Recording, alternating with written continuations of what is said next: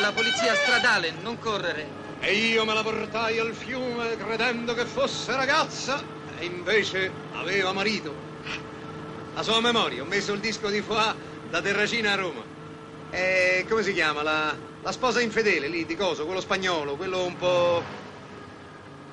Garcia Lorca. Ah, ce l'hai pure tu il disco. Tiè, metti questo. È Modugno. Perché a me la poesia mica mi convince tanto.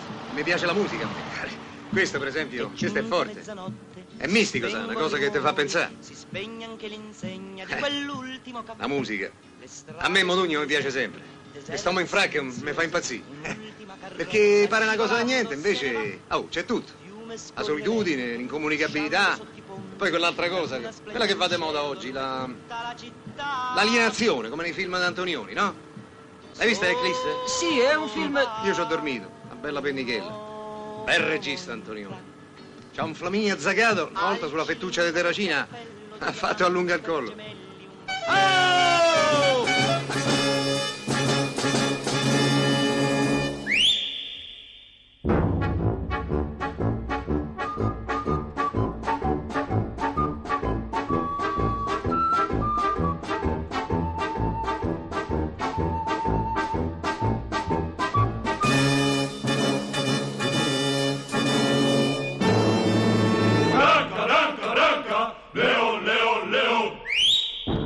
Il saggio di questa settimana si intitola Monicelli e il genio delle lingue, pubblicato da Felici Editore.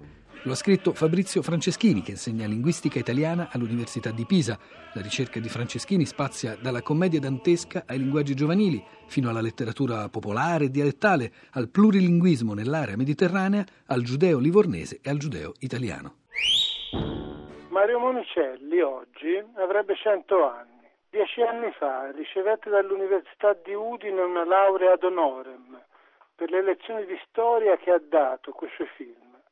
Se fosse ancora con noi, credo che potremmo conferirgli una laurea honoris causa in storia della lingua italiana.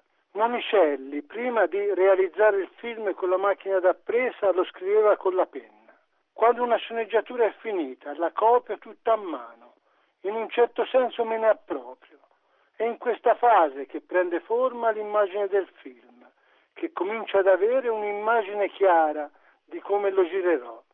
Ma prima Monicelli, nato come sceneggiatore, partecipa alla costruzione del film in tutte le sue fasi, dai primi incontri con i suoi sceneggiatori, a genere Incrocci, Lettoage e Furio Scarpelli, chiacchierate, brainstorming e improvvisati teatrini privati, a un lavoro di ricerca su libri, giornali, indagini sul campo, sino alla stesura di una scaletta. Si passa poi a quello che in termini tecnici è detto trattamento, un testo narrativo articolato per blocchi destinati a divenire scene. Ma eh, nei trattamenti di Monicelli e Age Scarpelli c'è molto di più, fitte indicazioni relative alle scelte linguistiche, alla mimica, al movimento dei personaggi. A questo punto il trattamento viene trasformato in sceneggiatura su doppia colonna e ecco, Monicelli prende la penna, se lo ricopia e gira mentalmente tutto il film. Ci si può chiedere come nasca la straordinaria invenzione linguistica dell'Armata Biancaleone. Molti, e lo stesso suo protagonista, Gasman, hanno detto che la principale chiave del successo del film è di natura linguistica.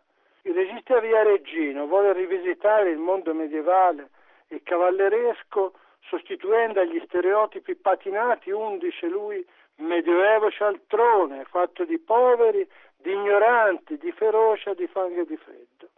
Ma a questa idea culturale si affianca un'idea linguistica basata su quello che è in effetti un aspetto fondamentale della storia linguistica italiana, la compresenza dal Medioevo a praticamente al secolo scorso, da un lato di parlate locali, continuate sul piano orale, e dall'altro di un italiano di base toscana cristallizzato sul piano scritto che comprende Dante, ma anche un tal Bindo Bonichi, Machiavelli, Luigi Pulci, Francesco Redi. Ed ecco allora che la varietà geografica, le varietà diatopiche, e diafasicamente più basse sono affidate ai membri della raccoglitrice armata, il giovane Taccone con la sua parlata nativa di Ronciglione del Viterbese, il predone longobardo Mangoldo con tratti marcatamente lombardi, il napoletaneggiante Fabro Zito.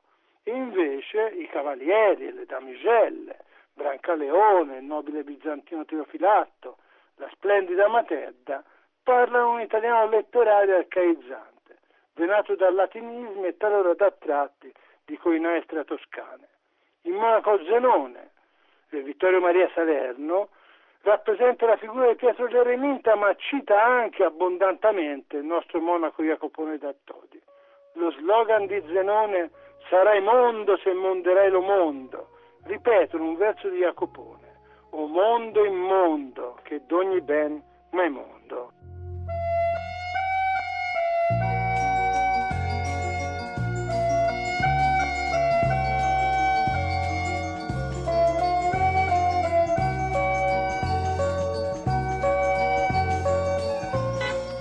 Terapia tapioco.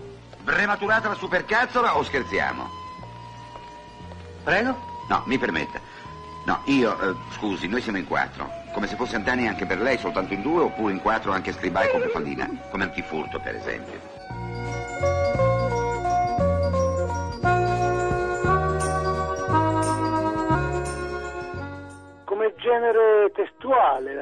La supercazzola di cui è maestro il conte Mascetti, interpretato da Tognazzi, attraversa come un filo rosso tutta la storia, dall'inizio col vigile ai dialoghi con la suora dell'ospedale, col primario e con la di lui bella moglie, fino all'incontro col direttore dell'albergo e alla magnifica scena finale col prete, ispirata alla novella boccacciana di Sergio Appelletto, degnamente emulato in questo caso dal moribondo Perozzi, con le fattezze di Philippe Noiret e la voce di Renzo Montagnani.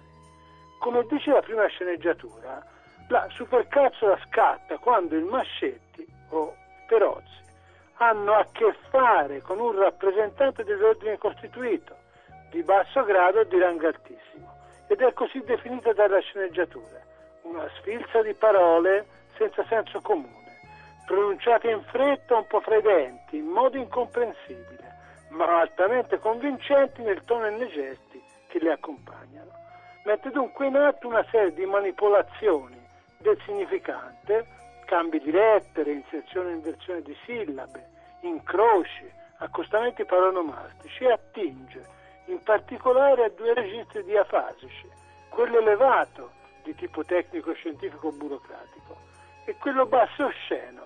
Supercazzola si lascia subito interpretare come una parola facilmente immaginabile con un suffisso femminile e prefissoide relativo super, ma cazzola richiama anche claxon, caz, clax. E prematurato o prematurata richiama anche premuta, per cui supercazzola prematurata rinvia alla scena che vede il Melandri che ripetutamente tocca un claxon sensibilissimo facendolo strombazzare e con questo strombazzare attraverso il doppio senso risiamo al punto di partenza. Quindi la supercazzola come parola e la supercazzola come procedimento è un esempio di invenzione linguistica di grande rilievo. Alcune delle più memorabili battute della Grande Guerra, un film del 59, non sono né a sceneggiatura. Qui Monicelli rovescia il mito retorico e militarista della Grande Guerra ma unisce anche qui all'idea culturale un'idea linguistica. Se nel testo scritto, eh, nel copione, i soldati e le donne si caratterizzano essenzialmente per gli italiani regionali, nel film acquista spazio l'elemento dialettale. Ad esempio, la moglie di Bordin, da una blanda caratterizzazione settentrionale, passa a un deciso padovano come fa eh, con maggiore variabilità la prostituta Costantina, un personaggio importante del film, un grande personaggio femminile. E qui è interessante notare che la Silvana Mangano ha recitato questo ruolo in italiano e poi si è doppiata, si è autodoppiata in Veneto. Il contratto che ho letto e che pubblico nel libro di Sordi prevedeva proprio che egli potesse riplasmare la lingua del suo personaggio. La scrittura cinematografica di Age, Scarpelli e Monicelli non si esaurisce però nel copione, ma continua dopo le riprese, nel rifinimento e nella riscrittura, alla moviola di battute che poi i doppiatori e gli stessi attori introdurranno nel sonoro finale. Certe battute romanesche di Sordi restano memorabili, si, tende, si sente ancora dire boni, boni, come stamo, stamo, e, e resta memorabile l'italiano regionale lombardo di Gasma, che nei momenti cruciali del film si fa vero e proprio dialetto. Quando il capitano austriaco, visto che i due, per evitare la fucilazione, stanno cedendo, li sfotte in un italiano tedeschizzato, Giovanni sente davvero un sussulto di ribellione eh, contro il copione che aveva non ti dico niente, va bene, faccia di merda, conclude in bellezza con mi te disi proprio un bel niente, faccia di merda.